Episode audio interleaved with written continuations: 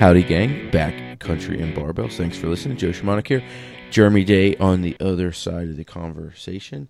Um, trying to provide you with a couple things to help you train, hunt, and live better lives. Hopefully, we're hitting that mark. Uh, please let us know uh, through reviews, um, reaching out on Instagram, email, whatever, uh, checking out the website, um, what we need to do to make the show better so you can do those things. But, uh, Jeremy, man, what's going on? How was, uh, how's your weekend, Hoss?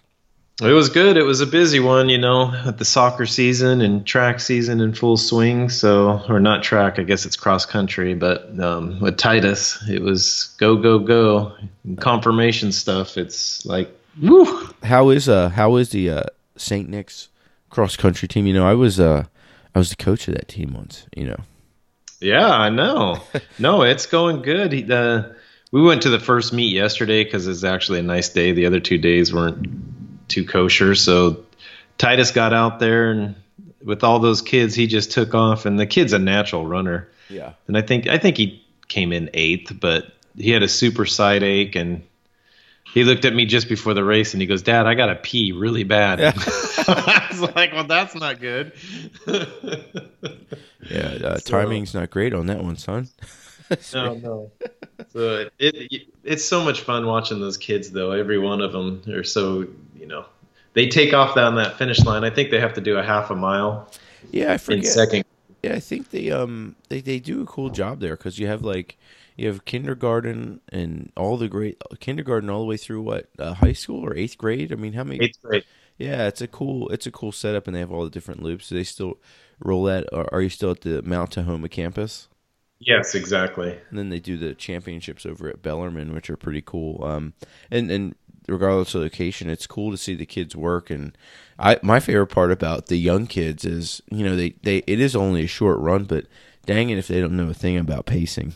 They just no, they it's just it's just to the wall from the gun and then just slugging it through the finish line and then you can see that you know some kids have the stones to to keep that up and and whatnot but it, it's pretty cool man yeah it is and that's what made me proud about titus is that it you know at such a young age these kids you're scared they're just gonna quit look up at you and just start and walk the finish line right? Yeah even though Titus had that side ache, man, he he pushed through it. He had the look of pain on his face, and he ran as hard as he could all the way through the finish line. So it's fun when you get to see him do that. Oh, very cool. Yeah, youth sports very important. Uh, yeah. The the uh, the shamanic team, the the Blue Whales, my daughter's little soccer team, her under six team, they kicked some butt and then uh, then uh, the Dupont Spikes are three and one.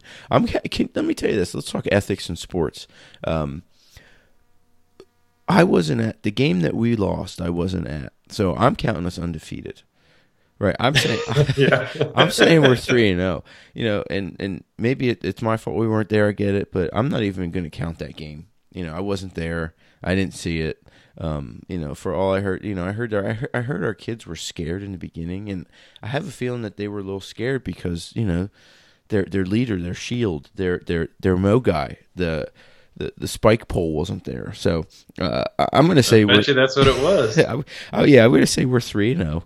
Um, I'm not even going to acknowledge that loss that I wasn't there at. But um, no, man, it's fun. I love watching the kids go through stuff, and I have a couple little, even my own son aside, um, just watching some other kids grow up. I have a, a younger young fella who's the youngest kid on the team's just one of those kids that's, you know, I, I guess at this under nine group, you know, some kids are more mature than others, and sometimes yeah. that's highlighted when you really have a case like that. And uh, this guy is, um, he's really come along. He used to cry at every practice, and um, I finally put him into a position where he he started a game. I put him up front, and I said, "Hey, man, don't worry about doing anything, but just." I put him in the maniac position, so I got a maniac position, and that guy uh, just yeah. runs around and chases cool. the ball. and I said, "Just get it, just just be annoying, be a gnat, get the ball," and he did it. So um, fell down a couple times, so it's cool to watch. I love. It's my favorite thing about coaching, even even the kids' age group um, that I'm at with that that my son is in, and being around middle school kids, just watching them, watching them kind of that light bulb go on. Man, um, it's it's pretty fun. No, I love it, especially when they start working together as a team and they're looking oh, yeah. at those the strategy part of it, right? Instead of just maniac to the ball. They're That's right. actually starting to pass and looking up, you know, I'm not focusing on the ball.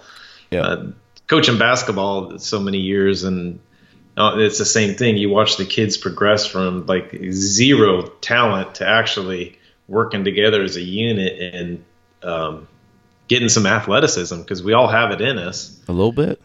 Yeah, Yeah, it's cool. Um, I- some more than others, right? But Well, yeah, and I mean that's apparent, but I think the earlier you start to do stuff, um, you can you can yeah that that's a really interesting question. You know, is it talent? Is it work ethic? Is it this and that? I mean, I think you're Yeah. we're all granted with certain gifts, um, but I think the earlier you also start to work on stuff, you you can really develop and refine certain things. I mean, even you know, it's interesting watching my two kids develop because Charlie's taken a real specialized route because she's fallen into this gymnastics situation.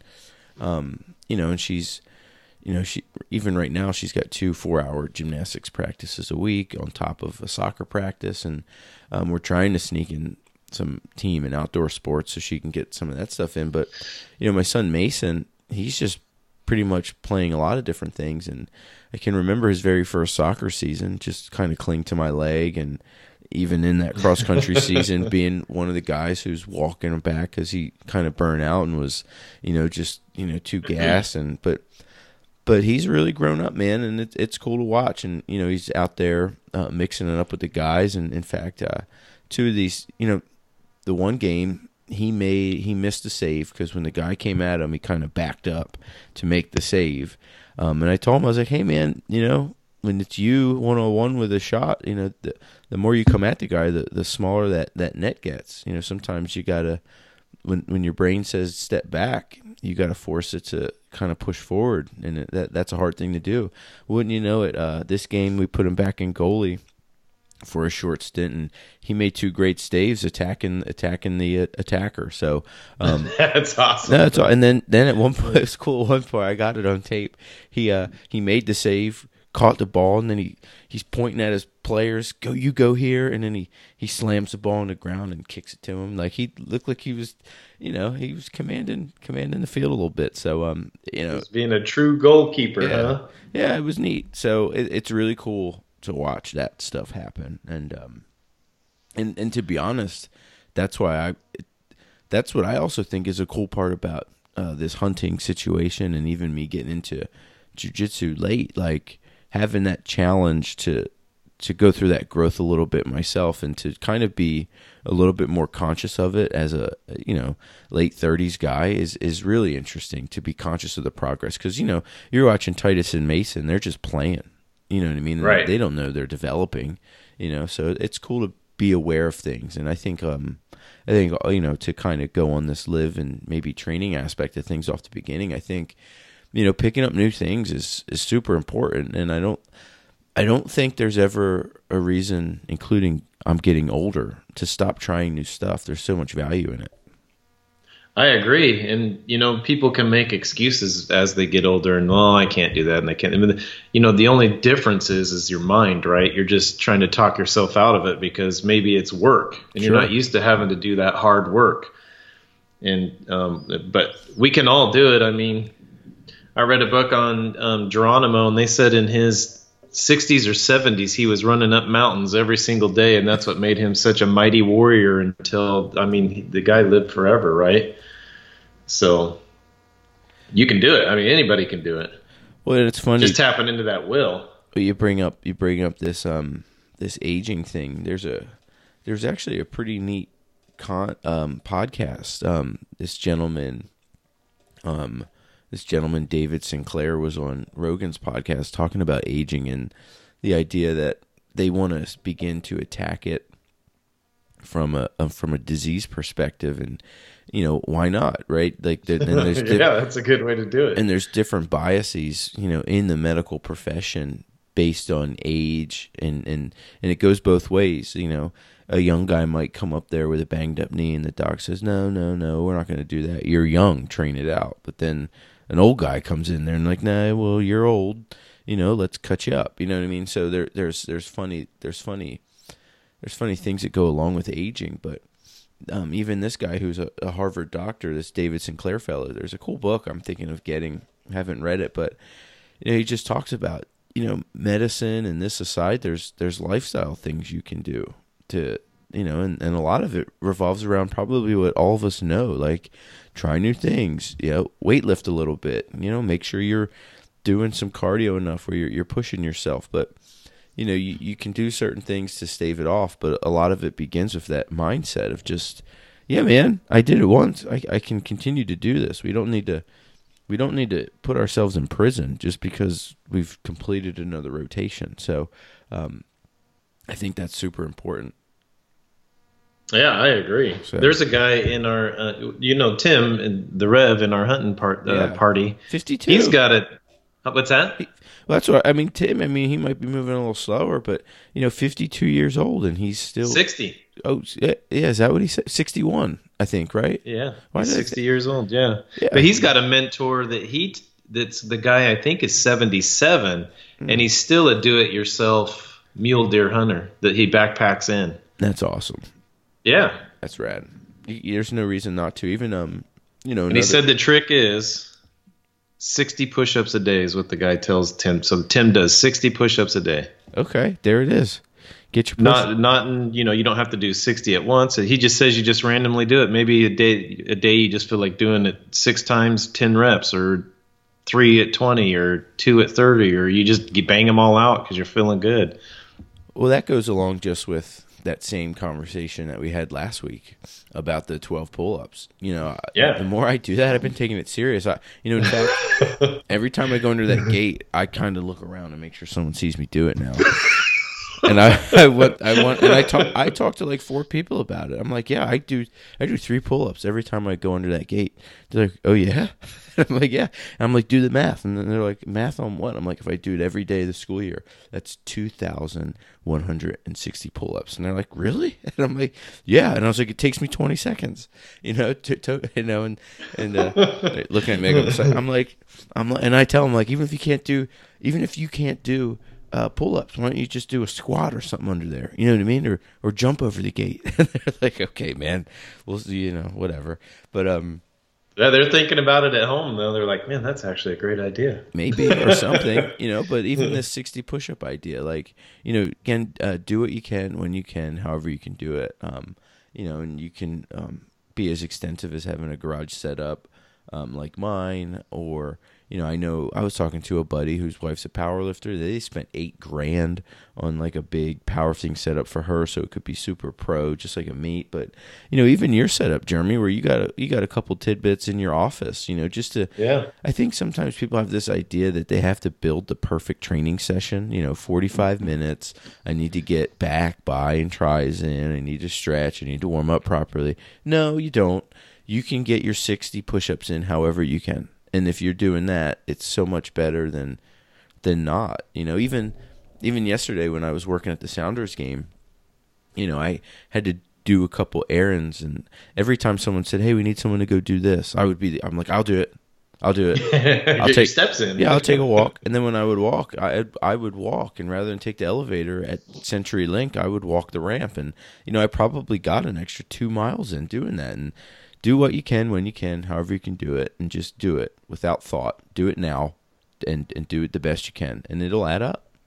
Absolutely, and you'll build more endurance. I've been doing ever since our conversation last week too, twenty uh, burpees a day. Fired up. I took yesterday off though. well, that means today you should do forty, sir. Yeah. yeah. But just it, I, I, figured the good Sunday's my day of rest. Yeah, well, but and that, that that's good too. And, I, and well, and that's the other thing. Like even uh, going on to the aging situation, um, the Sinclair fella did mention the conversation that rest is as important, and even not even just resting in terms of. Um, uh, rest in the sense that we need to limit stress while we rest, and then also this idea that even resting uh, diet wise, you know, this idea of intermittent fasting and there's different fasting approaches, whether it's 15 or 18 hours, or or even do multiple days rest. But this this the sensation of being hungry is important because when you are hungry, um, there's certain triggers that uh, that are kind of um, turn on some anti-aging mojo in us or enzymes or, or whatever it is. But it it's a, it's a worthy conversation. Um, uh, the guy's pretty smart, um, and and uh, the Rogan generally does a pretty good good idea of uh, pulling decent information out of a guy like that um, to make it pretty actionable. But you know, I I I think it's I think it's a cool conversation. You know, uh, do what you can when you can, and um, just to go back to the idea of trying new things, I just think if you can apply that thought once you start doing stuff and without thought to just also this there's a reluctance I think to trying new stuff because we're not good at it. But I think that not being mm-hmm. good at it is the reason to try it. And I think there's a lot to to be able to experience in the growth of that. So I 100% agree, man. So what's the new thing you're going to try? You got you got to we got to challenge you. You got to you got to pick something up. No, the new thing that I'm gonna try.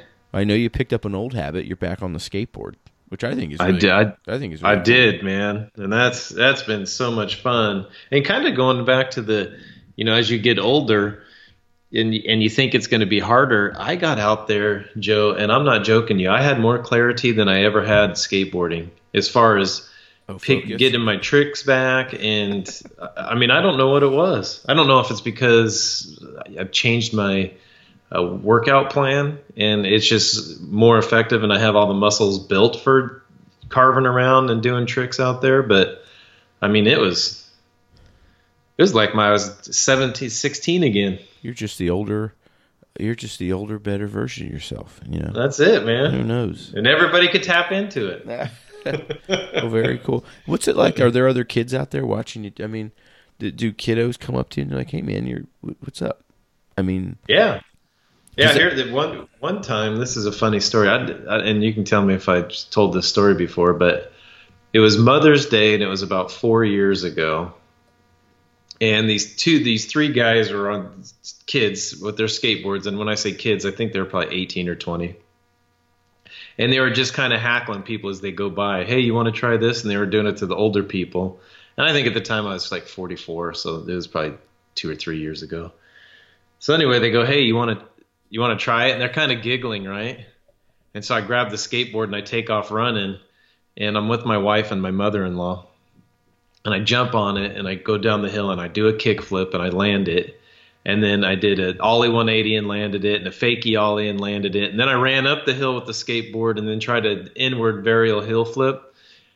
And these kids, they were like, they didn't, they were speechless. Because I just, they said, man, you just blew our minds because they were this, they thought that this old guy was going to get on a skateboard and just eat shit, and here I am, you know, doing tricks and you know, and it, it was just too funny, man. Well, no, that's cool. I mean, you, you, you surprise yourself, you surprise others. You know, you're active. You're getting, and but that's one thing you never. I, I mean, generally, unless it's like Tony Hawk or something, you don't see many um, fellas your age on it. And I think that goes to this idea of, you know, age is just a number, man. Why not get yeah. after it? You know, so. Well, and it's fun at the skateboard park too, because as an older guy doing tricks, I can mentor other ones, and um, there's a you know lots of kids out there that are trying tricks, and I just say, hey, do this, do that. You got to commit, you know. And then they land the trick and they go, man, I've been trying that trick forever. And so I really get a kick out of that just because watching these kids land that trick and just look at me like, oh my gosh. And then just mentoring my daughter too. I mean, there's nothing in better than that. Yep, and you know, time with kids, you know, and, and that's the other. thing. I mean, doing what you can to stay while aging, I think, is ridiculously important just from that aspect of being able to do more with your family. You know, you bring up the kids yeah. and doing stuff with them. It, it's a lot better to do it with them than it is to watch them. I'd rather be exactly. I'd rather be in the mix. You know, you know. Even, yeah, me too. Even coaching them. You know, when I'm coaching, I'm up and down the field hollering at him. I mean, it's as exa- Mike Mason comes up. He's like, "Dad, stop! You, you're. I don't know if you're mad or happy or you're just you're." You're busy on the sideline. Just don't you just watch the game? I'm like, I'm in the game, man. You know what I mean? So, but um, it's it's a good time, dude. It's just um, yeah, I'd rather be engaged fun. in it than not. But uh, you know, uh, to to kind of keep this going and and get into the the species and the hunting we wanted to get into today. Um, you were saying uh, you were saying this time of year, um, generally you take part in uh, a bird hunt. and it's been a it's been a bit since you've done that, but you're you're looking to get back into it. Yeah, yeah. So every year, um, Michelle's family they they go over to the Owyhees over in Oregon and they chukar hunt the first week of um, October. The it's the opening week. It's usually the first Saturday of October is the opening week for bird hunting over there. So yeah, we head over there and um, get into some steep, steep, rocky, cliffy terrain and um, chase chukars around. Yeah, well, let's and, um, before we talk about the terrain, which is you know what I can gather is high and dry, and uh, yeah, seems like you better have a good set of lungs if you're going to chase these birds around. Um, but the bird itself is a it's a pretty bird, and I guess it's in it's I guess it's in between, like um, it seems like it's that step up between what did you say like a like a almost a quail a quail or you know like you're back east if you're listening like a pigeon and a grouse. It seems like it's right in between that. It is. It's right in between. They're just, and you're right. They are beautiful birds. No, yeah, and they they're some of they're the funnest, hardest bird to hunt out there. Yeah, they got a mask. Um, they got a gray, some cool coloration on the wings. Um, you know, and I got a couple little facts here. I don't know if you know this. They're actually uh, they're brought over here from Asia, Jeremy. They're they're, oh. they're, they're not a native species. Um, but and it's just like you said, they are they're a tricky bird to get. And I guess you said something to me like they they run down. They run.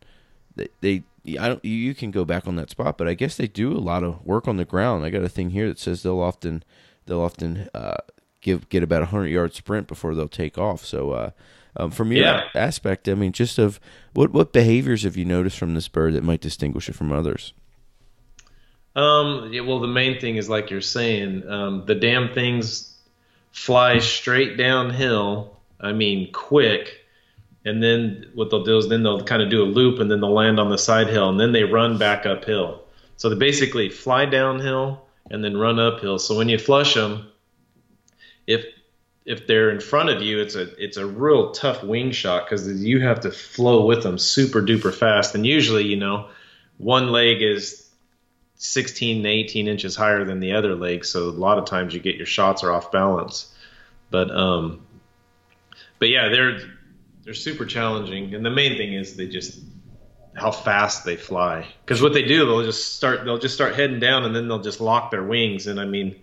It's pretty amazing. it's a lot of fun. It sounds yeah. fun. Now, now is this a bird that I, I haven't done any bird hunting. Um, I went out for grouse a few times with a buddy in Vermont, but it was cold and didn't get into any. And then, to be honest, my experience with with grouse is really they just scare the shit out of me when I'm looking for elk.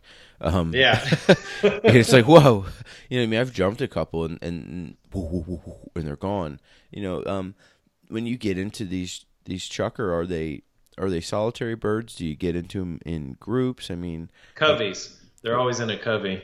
Okay, how big's a covey? So, like, uh, so the covey could go from four to thirty.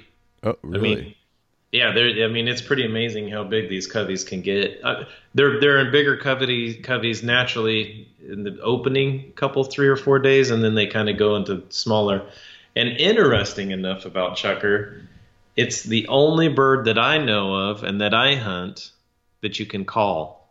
Oh, really? How do you call yep. it? Do you have a call? Is so it... they have a little call, and you put it in your hand, and you just you you kind of smack it like you're smacking like you're clapping and you hit this thing and it, it just goes chick chick chick chick chick chick because that's the noise they make. Very cool. And then you can hear them up on the hillsides and they'll start going. So you can go down if you're in the bottom of the canyon and you can just sit there and check check check check check and call it, them. Is it like turkey where you can call and you you can actually move them to you, or is it more kind of like you make the call just to locate them?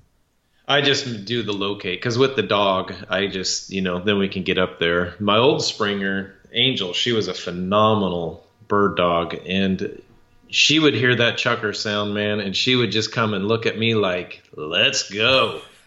she was well. I mean, she she knew that sound very very well, and she would make me run up the top of that hill. Oh, very cool. And and before yeah. we get into the tactics, because you're bringing the dog up, I just would um. They, yeah. they, they, I'm looking at a picture. They seem awesome, and uh, it seems like just even their habitat. You know, they're pretty much out here west. So you guys in the east who haven't been able to experience these, you're you're, you're not going to. Um, you, have to you have to come yeah. out here. They're they're not coastal. I mean, like I said, they're They're going to be high, and they're going to be in high, dry places. But um, what's the what's the flavor? I mean, uh, I imagine it. You know, does it taste like chicken? I mean, um, what does the bird taste like once you get them on the ground? Yeah, you know they've got a they're pretty wild, gamey tasting. Um, Michelle, my wife, does a a stew. It's called pheasant stew, but we call it chukar stew. Chukar stew here at the house. okay, but I mean it is. I, I I love the chukar. So it takes to feed a family of five. You probably got to get about th- three of them, two or three, to throw it into the stew. Okay. Where versus quail, you'd have to get like eight or ten. Okay. And then one or two pheasant, but it's um, it's super duper tasty. I've never barbecued them. Okay. Which I should probably try because usually you just get them, you breast them out, and then you just cut those breasts up, and you know they're not gigantic. So. Yeah. Well, that's the thing. Like game meat's interesting. Like I'm trying. Like even this weekend, I sent you guys a couple pictures where, you know, we had a couple people over, and you know, you know, not having a full freezer, I like to look for opportunities like that to introduce people to it. So I pulled out, I pulled out um one of the uh, bone-in roasts I still had from your blacktail, and you know I slow roasted it, and I showed everyone how. Vers- I I did three different preparations with that one meat, and you know I think that's another thing that just you know, it'd be cool for everybody. Everyone's probably got a deer recipe or something they do, or like you said, your yeah. wife does the chukar stew. But you know, why not try anything else? You know what I mean with it. I think that'd be pretty cool. Well, so how how do you think, you know, outside of the stew, you think you just would smoke the breasts, or um, would you just kind of throw it on the barbecue and and kind of just go that barbecue style chicken? You know, I might smoke the breast, but as I'm sitting here thinking, I'd probably throw a wrap of bacon around it would probably taste really good. Yeah, well, bacon makes everything delicious. Heck yeah, man. Yeah, I'll tell so, you that those poppers I did rather than put the bacon around the popper, I've started doing it where I I'll split the jalapeno, and what I did is I fried the bacon up, then I cut it up real small, kind of like bacon bit, and then I put that bacon right in the cream cheese with some sriracha, and Ooh. and I did a really thin schmear, and then I piled a bunch of that shredded um, shredded deer on top, and it was good. And then I even put a little touch of apricot jam on there, and um, those poppers were a hit, sir. Uh, little, I bet, man. Little, You're like a Chef Boyardee Joe over there. No, I like to. I, the cooking aspect's really fun. You know what I mean? Um, yeah. And uh, I, I think it can be a lot of fun. And I think even you know, I would. It'd be cool when, when you get when you get your chukars um, I'd like to see uh, what you and Michelle do outside of that stew. But um, what are some of the yeah. other ingredients you throw in that stew besides the chukar? Oh man, it's been a while because I haven't hunted chukar for quite some years now, um, just because of life and sure. direction and where we live now. So um, it's just a lot of vegetables. Um, I think there's potatoes in it. There, you know, there's a lot in there, and I can't remember offhand, to be honest with you. I have a, st- I mean, so. I'll have a soup go to where I just kind of, you know, your your mirepoix, I guess you call it. So celery, onions, carrot. Um, I'll fry those up, and then I'll um, deglaze with some either white or red wine, depending on where I'm going to go, and then after that, it's either depending on the wine I use, it'll either be a tomato-based sauce or some kind of like stock, like your you know your thicker white creamier style stew. But um, no, man, um, I'm hungry. I know. Shoot, I'm getting there too. But um, but yeah, this food can take you down there. But um, yeah. So um, we did bring up uh tactics a bit ago as you were talking into the dog, and you brought up a couple things. Uh, you know, you got your spaniels out there, and then um, you talked about wing shot. So I, would imagine one of the methods is the bird, the dog's going to go out and kind of root them out, but then you have to be uh, accurate enough because it is not a big bird. Um, you got to shoot no. it in the right spot, so it's a it's a wing shot. You're actually going to plug it. Um, you're going to hit it in the wings while it's in the air. No, the wing shot. I mean, is this like it's it's flying left to right, so it's giving you the a view of the wing. Okay. Right. So then it's going from so basically you're you're right to left or you're left to right. So, um, but the, when they're doing that, they're, they're, you have to lead your shot sometimes, depending on how deep it is, 18, 20 inches. So, um, mm. and then you have your going away shot, which is, you know, you're shooting them kind of at the tail and then the head shot, which is the hardest thing to do with birds, which you wouldn't think would be. But um, well, it's a small target. It is a small target, and for some reason, when birds are flying at you, it's like a knuckleball. I'm not shitting you. It's the birds coming at you, and I mean, I've missed most of the times I miss a bird is when they're flying towards me or they're going straight up towards me. Mm.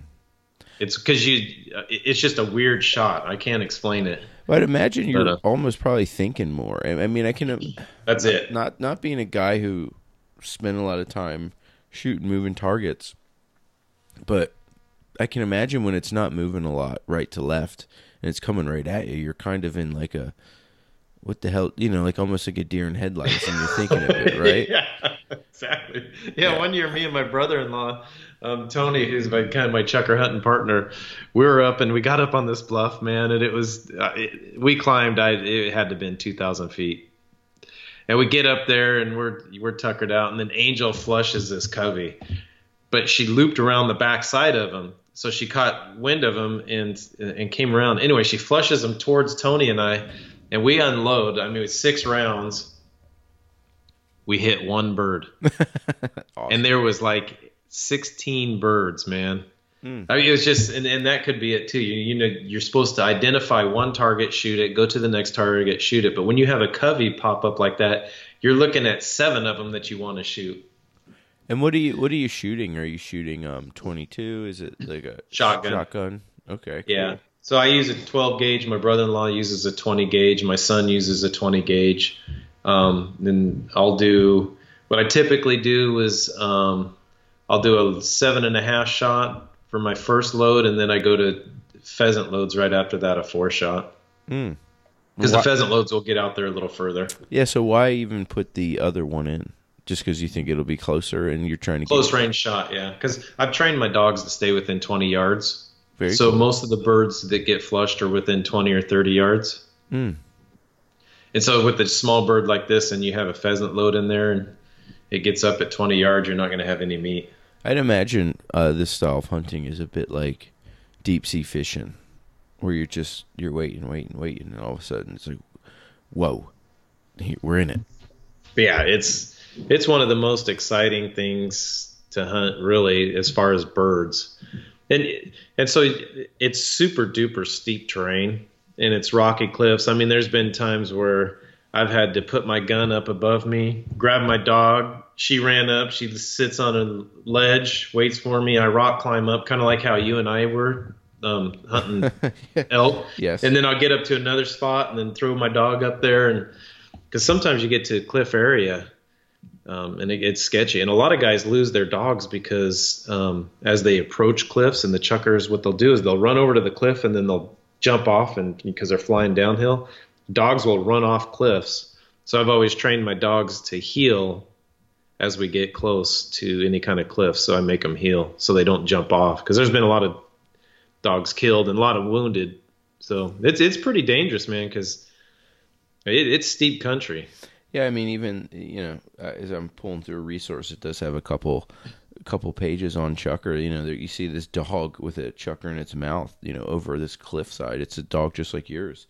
Um, the, and what's that? A, a English Springer Spaniel. Yeah, um, but you know, it to go in the terrain, the habitat is it's it's rough stuff. It's it's that rocky hillside kind of open deserty stuff. I mean, uh, that's exactly what it is. They you, love the high sagebrush. You need to be, um, you need to probably have your wits about you. I mean, it's gonna be a, it's gonna be a tough day, especially if you're, if you're following an excited dog like yours. I mean, you better, you better be ready to, yeah. to, to move there.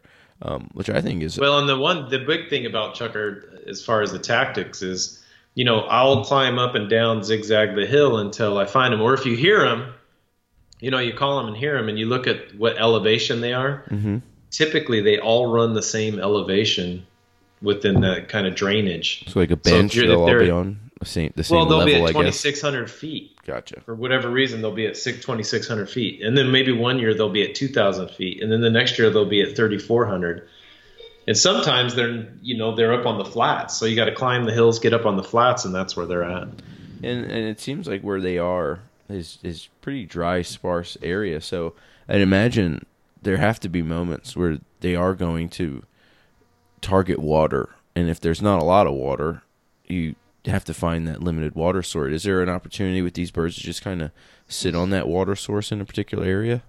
Oh yeah, I mean that's it's a, that's a great strategy. First thing in the morning, that's where they're at. Yeah. We usually wait, and, and what's nice about chukar hunting, it's you don't have to get up. We we get out there and start rolling around nine o'clock, Okay. and, so, and and then you let them get up out of the water because a lot of time the water is down in the real super steep cliffs and drainages. So you let them get up and kind of group up, and then you then we hunt them, and then at night you kind of set yourself up to where you intercept them from going from wherever they're feeding down to the water because the water sources are pretty limited. Yeah, I like it. It seems like a it seems like a pretty bird. It seems like it's a fun hunt. It seems like you're out there with your dog and kind of letting a couple rounds fly. The only thing I'm um let me ask you this. Uh how big are the hunting parties you've been in cuz I'd imagine when you bust these coveys you know, muzzle control has to be something that's discussed. Do you guys implement like particular rules about who shoots when or the direction we're shooting cuz uh you know, things can get interesting when you got Yeah. you know, tired guys, bunch of guys, and, and, and guns flying around. Yeah, well, what we typically do is spread out 60 to 100 yards. Um, like if we were going to hunt a canyon, Yeah. you got the guys that start on the bottom and then the guys that go up to the top, and then there's all the guys in the middle. And then you kind of you go, uh, how would it be? Like in a wing formation. So the guy at the very top would be the leader. And if you were to look straight down, how do I explain this? If you look straight down the, the hill, everybody's to your right. So they're all feathering backwards. So when the bird flies, it's going to come down, loop around towards the other hunters. So sometimes the guy up top will flush a covey, and then you'll hear shots, and then you'll hear another set of shots, and then another set of shots. um, And hopefully So- a guy at the bottom goes, got him. exactly. yeah, one time. So what they'll do when you when you when they're on the wing and you're you're trying to shoot them, even when they're heading away, you'll hit them and you'll kill them, but they'll lock their wings and they just keep flying. They'll just keep going down the hill. Oh, like a hang glider. Yeah. So one year with Angel, I think she was two years old or three years old, and we were hunting all day, and I kept missing bird after bird after bird, and I finally hit this bird, and that damn thing locks its wings up, goes all the way down to the bottom, and I tell her to, you know, uh, fetch it up, and she goes down there and she grabs it, and then she comes up about 60 feet, and she's like 300 yards, 400 yards straight downhill from me, and she just sits and looks at me with that bird in her mouth. You. And I go, come. And she just stood there. She just sat there. And I was so pissed. I had to go down that mountain and I got there and she hands me the bird and she just takes off and starts hunting again. I'm like, just in spite of missing all those birds all day long, she had to do that to me. Yeah, yeah. Is there a Yeah, fun pretty thing hunting with a with a dog like that where you are missing? Does the dog ever go like, "Hey, man"? They give you that look like, "Hit one." Oh, dude, all the time. It's like with her, you know, if when we would hunt, if she was hunting below me and flush the dogs, I had a harder time hitting them. Sure. And she would just look at me like, really? I sent you one. I, I, I flushed. I got the whole covey up. So she learned was to stay above me, and so she would always hunt above me, twenty to thirty yards, and I'd let her get out a little further, sometimes forty, because the she would flush them and they'd fly right down by me.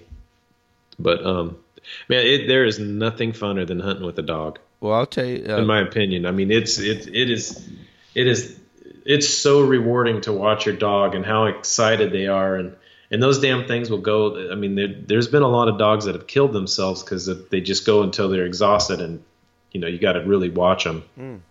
Well, it, it seems like great fun. It seems like it's a quite a challenge. I came across one statement in this little reference that says the the first time you hunt chukar is for fun, and every hmm. time after that is for revenge.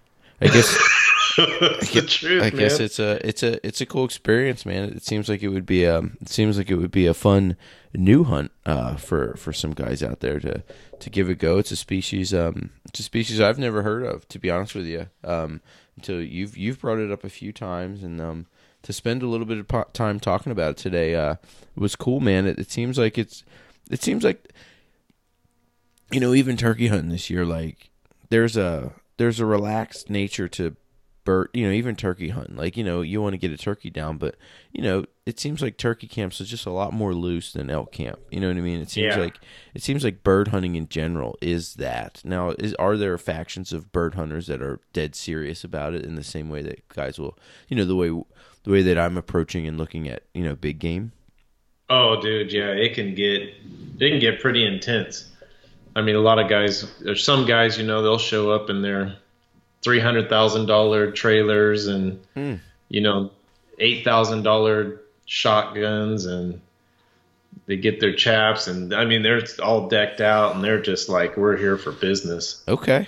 All right. But Well, well, like You know- that, like that quote said, my first time will probably be for fun. Then after that, I'll worry about the revenge and the then I'll worry so about the, the gear, the, the gear and that. But I'll tell you what, I and their noise their noise is funny because when so they'll fly downhill and when they land they'll start talking to bring all the other birds in there and it seriously sounds like they're laughing at you because it is a chick chick chick chick chick chick and when they're all going it just is like oh you little bastards you know, I imagine where you are. I mean, these dry canyons that probably carries a lot too. So that noise probably, I mean, you could probably hear them from a good bit away once they start popping off.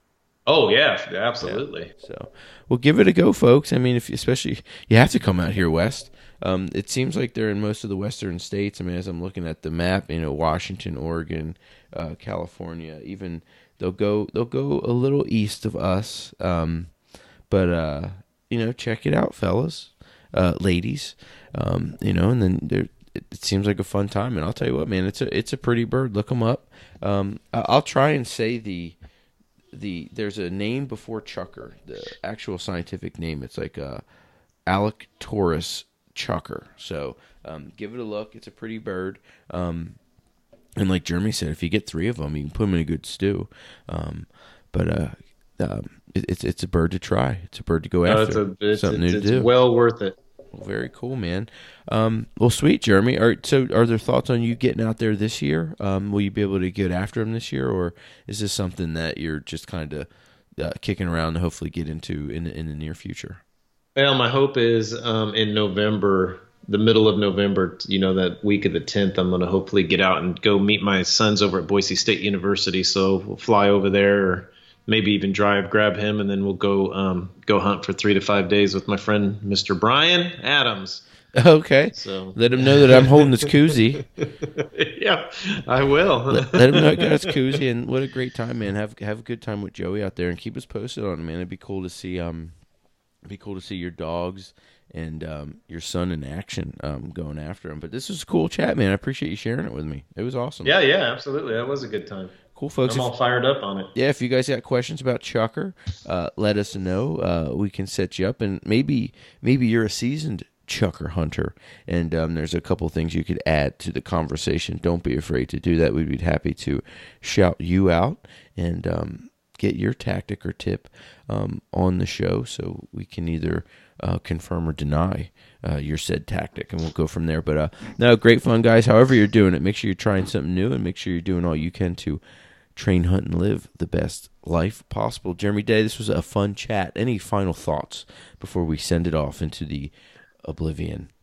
well i would like to say god bless america There it is. God bless it, folks, and uh, God bless you. And uh, thanks for listening.